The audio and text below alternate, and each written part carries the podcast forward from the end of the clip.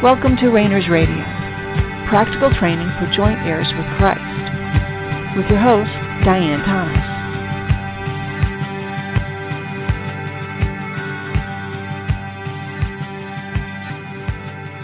Good evening and welcome to Rainers Radio. This is Diane Thomas, your host. Again, let's just take a moment and relax. Just anything else that's going on, just let it fall by the wayside and make yourself available to God and remind yourself that who you are as, your, as a spirit being, you are already one with God. Your spirit is one with God. Your spirit doesn't need any healing or doesn't need any uh, you know, training. It's exactly one with God right now. You're never going to be closer to God. You already have all the eternal life you're ever going to get right now. And because of that, we have everything we need for life and godliness to live here on this earth. Our problem is, is we've never learned how to use it. And so we've come up with substitutes. We've come up with alternates, alternative ways of meeting our needs rather than getting our needs met from spirit, from our spirit, which is one with God. So that's part of our, our goal is to learn how to live as a spirit that has a soul and lives in a body. Now we've we've talked about the soul being like a, a coin that has two different sides. And the one side is God's responsibility, the other side is ours. And by responsibility, I, I simply mean to be who you are, you will learn how to live as, with a, an intact soul. So day by day, week by week, month by month, year by year, throughout your life, God is restoring your soul. He's healing the wounds. He's speaking truth to the lies. So your soul has become reunited with your spirit. Now that involves change. That revolves involves recognizing that what we were relying on was false, was a crutch. And as that happens, now God's going to do what he wants to do anyway. But the whole point being that when God says, this is what I want for you, it's for you. It's not for you to do. He's restoring your soul because that's his goal for you. His goal for me is that we become complete and entire spirit, soul, and body. You and I have no idea what that even looks like. We have no idea about how we're supposed to live, how uh, you know how we're supposed to exist amongst our uh, community, amongst uh, just as as ourselves. You know how much of your daily existence is really a reflection of who God made you to be, or is it a ref- more a reflection of this is the image, this is the mirror, this is the the decoy, this is the mask I'm wearing to protect myself. So part of that that process is you will become more and more acquainted with the soul that God gifted you with. Now your soul is not you. It's a gift from God, just like your body. Your body is not you. It's a gift that God gave you. Your spirit, who you truly are, is your true nature. And your true nature is spirit, one with God. And your spirit, you know, spirit begets spirit. So spirit has the same qualities and characteristics as spirit. So you and I have the same characteristics as God. Now sometimes that kind of can freak us out. We can go, that's, you know, that there's something wrong with that. And yet we know that we're joint heirs with Christ. We're co-inheritors with Christ, not with a lesser human being, not with a, you know, other, you know, um, God says he doesn't share himself with, with others. We are not others. We are in him. And so we are not only partakers of God's glory, we are owners. We share that process, that position, that power and authority with God himself. And that's what he wants. We're not taking it. He has he has given it to us already. And we are simply learning how to be what we already are. It's like finding out you're an heir to the fortune. Or you're, you know, you find out you're royalty and you find out you have duties and responsibilities and, and good things, perks with it. But you then have to relearn and, and begin to see yourself different. So you do that. Now, generally speaking, in those kind of situations, there's people to help you do that people to help you learn the protocols, people to learn help you learn how to manage your money. And that in a lot of in a lot of ways that's what the church is supposed to be doing. And I say supposed to be supposed to be because I don't think they're doing a very good job. And I don't blame them. I don't blame organized religion. I blame us. Because it suits us. Our our mask, our self. We like, you know, our soul likes those crutches. It's security. we it's a comfortable place to be. To not be held accountable, to not be uh, learning, you know, out of our comfort zone. We don't like being separate. We don't like being different from everyone else. We like fitting in. And so like if you're if you belong to a church, and maybe they have some beliefs that you're not sure if they're, you know, right on the money, odds are you may very well stay there because at least if you're, you know, excuse the expression, if you're going to hell, you're not going to be going alone. All your friends are going with you because you all believe this stuff. Now, I don't believe any of that's true, but that's very often our mentality. That we'd rather be wrong with everybody else than be learning how to live in you know in God's spirit by ourselves. Being by yourself, being on your own is hard. And yet you're never on your own. When you start to understand who God is and his desire for us and what the supernatural realm is. And I think part of the purpose of the supernatural realm and the reason he draws us to it is to start getting us ready to experience spirit. Because I think God is, is kind and gracious, and if he just poured out his spirit on his people or on anyone or on if he poured out his spirit on this earth, I suspect it would be decimated. It would explode or implode. It would not be able to contain who and what he is in its pure form. So he hides himself. He hides himself from his creation because we would not be able to tolerate it and accomplish what he wants for us, which is to become one spirit, soul, and body. And we've talked many times that the purpose of that is that we there are certain things in our character that cannot develop without being separated from him first. One of the primary ones being gratitude, appreciation.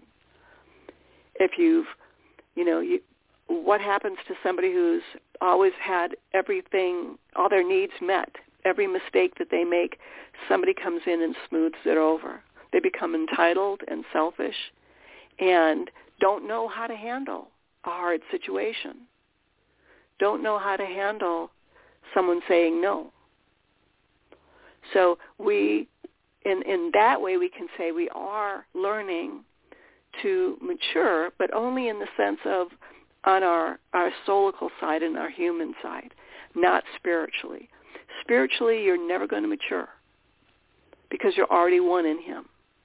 You're already uh, you're already in Him. You're you have that glory and that honor. It's already done. It is finished in your spirit.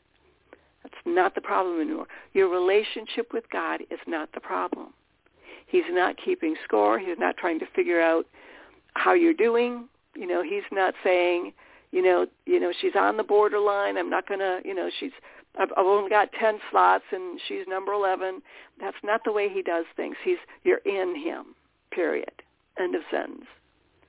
So everything else that's going on in your soul and in your body is for your sake. God doesn't need your help in anything. He's not waiting for you. He's not waiting for, for people to pray the right way or the right number of people or even figure out what prayer really is.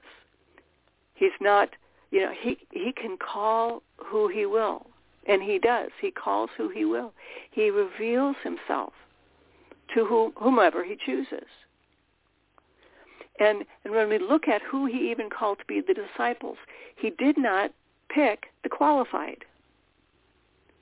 He picked people who didn't get along with one another from from various so you know societal and cultural backgrounds that would not get along with one another.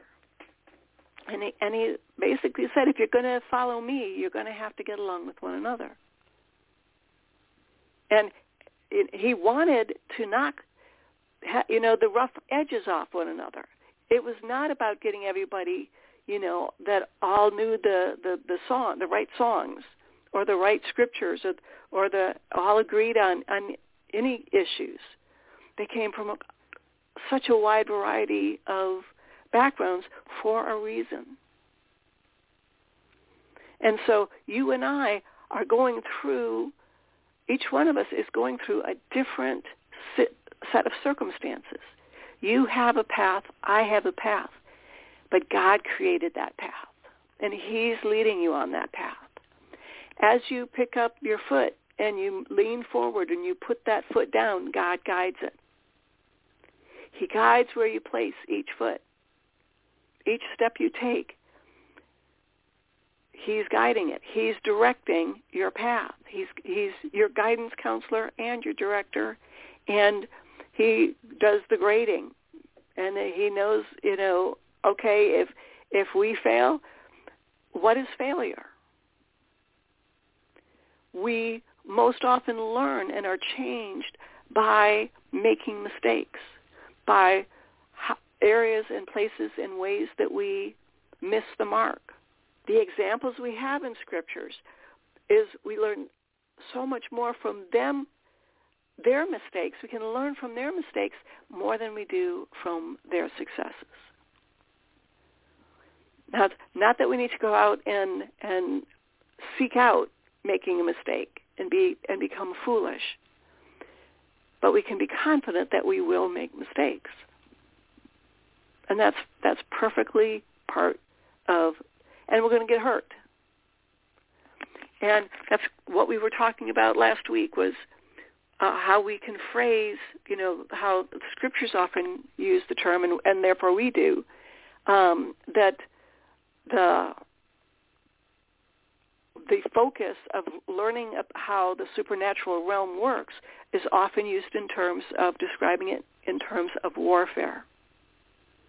Now people say spiritual warfare. It's not spiritual warfare. There is no warfare in God. There's no, you know, I, it's hard to even say that there's peace because peace kind of implies that there could be something else. There's God. I mean, I love that he describes himself as I am. He he is. He's he, you know to say he's one thing you have to say there's maybe another thing. There's different aspects to him, but he's totally one. He's singular. He is God. And we are in him. One. Now, how that works, it's working now, and I think he, you know, what is what does he say? Those that have eyes to hear, those that have uh, eyes to see and ears to hear. We want to develop those. Everybody that he, you know, in that that he was sp- speaking to, had eyes and ears. So it's not the physical; it's the supernatural. It's the soulical, having eyes to see and ears to hear, because he has things he wants to show us and things he wants to speak to us. But we have to have eyes to see and ears to hear. And we don't develop those just by working hard, just by, you know, um, practicing. Now, practicing helps, but it's God restoring our soul and then being available through practice, through, you know, um, learning, you know, we've talked about the three things that we can all be working on at all times, the fasting, speaking in tongues, and um, the other one, I can't remember right now. So, um, oh, waiting. So those three things give our soul the most opportunity, the greatest opportunity to return to its originally its original programming, let's say. So right now, you know, we could think of our soul being under the influence of our self, our mask, is like the, turning the TV on and seeing nothing but static. And then over time, we start to tune things in. We can see images. And then over time, it, things become clearer and clearer. And it's a combination of God doing his thing, and we, we are becoming more and more available to him. So let's ta- say there's an area we, you know, uh, for some reason I keep on going to anger issues. If you've got an anger issue, God is healing your soul in that area so that anger is not an issue, not something you rely on, not a coping mechanism, not some not the first place you turn to when you're dealing with stress. He doesn't remove the stress. He removes the wound that causes the anger. So we we aren't trying to avoid the situations. We, we're not going to look for trouble, but we understand that this is all part of the process of restoring our soul, bringing our, our thoughts into submission, renewing our mind. And God has exactly the perfect plan that he's doing this by. So last time we were talking about the the describing this process as warfare, but also that okay, it's not spiritual, it's supernatural. And God left enemies for us the world system, which is part of, you know, our existence here on this earth, the devil, you know, which he created to be here on this earth, to be our enemy, and then our flesh, our, self, our mirror, the, our crutches, our coping mechanisms, the things we use to meet our needs that are substitutes, that are stand-ins, that are fill-ins for God himself. And the more we, the more we, for instance, the more time we spend with him, the more readily we're going to recognize when we are relying on something else other than him to fill our needs. Now we can recognize that, but he's the one who's going to change us. He's the one who's going to go ahead and meet those needs. And what it looks like is when he meets our needs, it's like Velcro. Our needs, our needs are met. It's just, okay, it's done. It's finished. And there's a perfect fit. But it's our soul being restored to our spirit because your spirit has no more needs. Your spirit is perfectly satisfied because your spirit is in God. So when your soul joins your spirit in God, your soul doesn't have needs there. So talking about the warfare, talking about this is just a description of uh, you know, that's used in the scriptures, and we use it a lot. Just, you know, uh, we have an understanding. It's a commonality about warfare, about struggling, about overcoming our enemies. And it brings up a lot of the things we each struggle with personally and uh, in our communities and as, as countries. We've talked about uh, five things last time. We talked about that it's that this whole concept of warfare, we can say it's serious. This is number one. It's serious. There's a lot at stake. This is not, it's not trivial. It's not unimportant. God takes this seriously. He takes your restoration, your soulical restoration, he takes it seriously. It's important to him. And that's number two, is it's important. It's serious. It's not to be, you know, it's not casual. That's number one. It's serious. A lot at stake. Number two is it's important. It's worth the battle. It's worth the effort. It's worth everything else that has to do with this process. So it's important that your soul is restored, which is going to involve warfare. Because again, God left the enemies, he left the enemies in your backyard for a reason. You have enemies in your closet. You have enemies in your refrigerator. You have enemies, you know, under the rug. You have enemies where you live. And for a reason. Because he wants you to learn. You will gain personally by learning how to overcome your enemies. Third, we can get hurt. And so much of us, you know, there's that fear you know, that I'm going to get hurt or if I make a mistake, somebody else is going to get hurt. And that may be true. Uh, odds are you're going to get hurt. And odds are others are going to get hurt. And whether you blame yourself or not, there's two kinds of people in the world, those that have been rejected and those that have been rejected more. So the goal is not to avoid pain. It's not to avoid getting hurt. Now, none of us have had good parents are perfect parents. Some of us have better, but none of us have had perfect parents. So odds are growing up you've gotten hurt. And some don't have, didn't learn how to deal with that. So now we try to avoid it at all costs. And this is another reason we rely on the strength of ourself, our crutches, our the mirror, the mask, the armor. But we Instead, God wants to draw us to overcome that fear of getting hurt or that fear of others getting hurt as we begin to have confidence in him that he can heal us. He will heal us. And he's sovereign, that if other people get hurt, that was what was best for them. And and we cannot prevent what God wants to do in other people's lives. We can't we can try, you know, and, and so often that seems to be what our prayer is, is we want to talk God into preventing somebody else from getting hurt or fixing somebody else's situation. When God himself is saying, look, it, it took me a long time to get him into this situation. I'm not about to take him out until the work is done. So he doesn't. And so the more we begin to understand that so often we are asking God to do something counter to what he wants done. So we don't just, okay, the goal then is not, okay, I need to figure out what God wants so I can pray accordingly. No, it's, it's none of your business.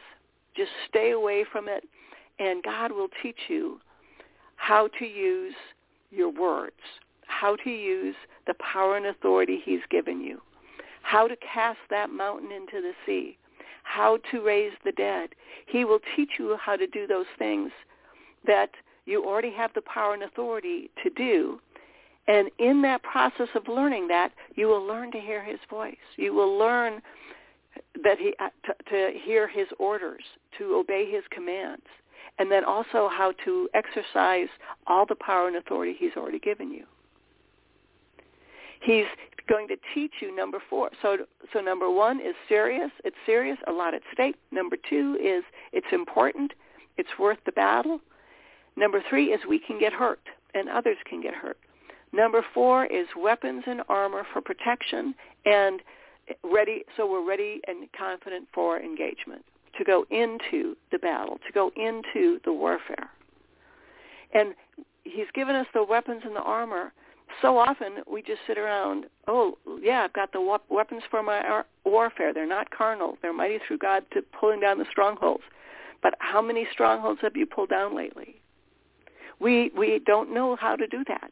We we look to you know emotional you know like um, singing in the spirit and getting all riled up in our emotions and and getting you know involved with other people or involved in other activities and saying okay this is warfare well i think your warfare might look different than mine but i think the opportunities we have right now to be engaged in true pulling down of strongholds is greater than ever. And we want to simply see that as an opportunity. an opportunity for God to teach us how to pull down strongholds and then do it. And then number five was tactics and strategies. To not be foolish, you know, to not be deceived, you know, uh, when Paul says we, you know, we we are not deceived by the enemy. We understand him, but that's not true. We are deceived by him all the time. That's one of his calling cards is deception. You know, and we're so afraid though of being deceived that we don't come out from under, you know, our bed uh, uh, because we're afraid. We're all these other reasons. But number six is learning to experience and thrive through both losses and victories. God doesn't value losses over victories or victories over losses. He doesn't see he doesn't see things as a win-loss. You know, the tree of life, and then we have the tree of knowledge of good and evil. It's the knowledge part that's important, not the good and evil. Good and evil, it's on the same tree. It's about knowing. It's about understanding. It's about experiencing. They took a bite. They partook of knowledge, of, of a new opportunity, of taking responsibility for managing their own lives. That's what separated them from God, which he intended. So it's learning to experience and thrive. Have an expectation that you're going to win, that you're going to not just survive, not just squeak through, you know, by the skin of your teeth, but this is something that you will conquer. Learning how the supernatural works is something that you were made to do. This is your battleground. This is your opportunity. This is what you've already won in the spirit. Now you're now you're letting that win settle into your soul as well. Then number seven, so number six was learning to experience and thrive through both losses and victories. God doesn't see losses and victories as different things. We could look at like a football team. If say they start a season and they get win their first three games, because they have not had to battle through certain things, they might not have formed the team work necessary or the discipline, the thought discipline, the training this discipline. And even if they start out and they win the first three games, they could lose and lose and lose every game afterwards. So it's not about losses and victories. It's about being one with God and seeing, okay, every loss and every victory is an opportunity. And we appreciate and value those opportunities. We appreciate and value every aspect of every minute, every day, because specifically God is bringing every opportunity to us so that he can restore our soul. Now, on the flip side, we can look at the changes that God is doing in our life. The you know we we might look back and see bad habits that have broken or an area. Uh, let's even go back again. Go back to fear, something we were really afraid of that we're not afraid of anymore. That we have confidence God has this under control. God is not obligated to answer your questions. He's not obligated to tell you, okay, this is this is the way, walk in it. He may be leading you on that way without you knowing and just having confidence that yes, every step he's he's ordering that pathway. But we know he's doing it, he's leading us, but we don't need to know. We don't need to know where, we don't need to know where we're going, where we're coming from. But we can look at our lives and see measurable measurable results. We're gaining ground, losing ground. It's objective. Our experience with learning the supernatural realm is objective. And we're going to have to pick up there for next time. Uh, thanks for tuning in. Feel free to drop me a line at diane or through here on Blog Talk Radio. We'll be getting back together again the same time next week. Until then, thanks for tuning in. This has been Diane Thomas of Rainers Radio. Have a great night.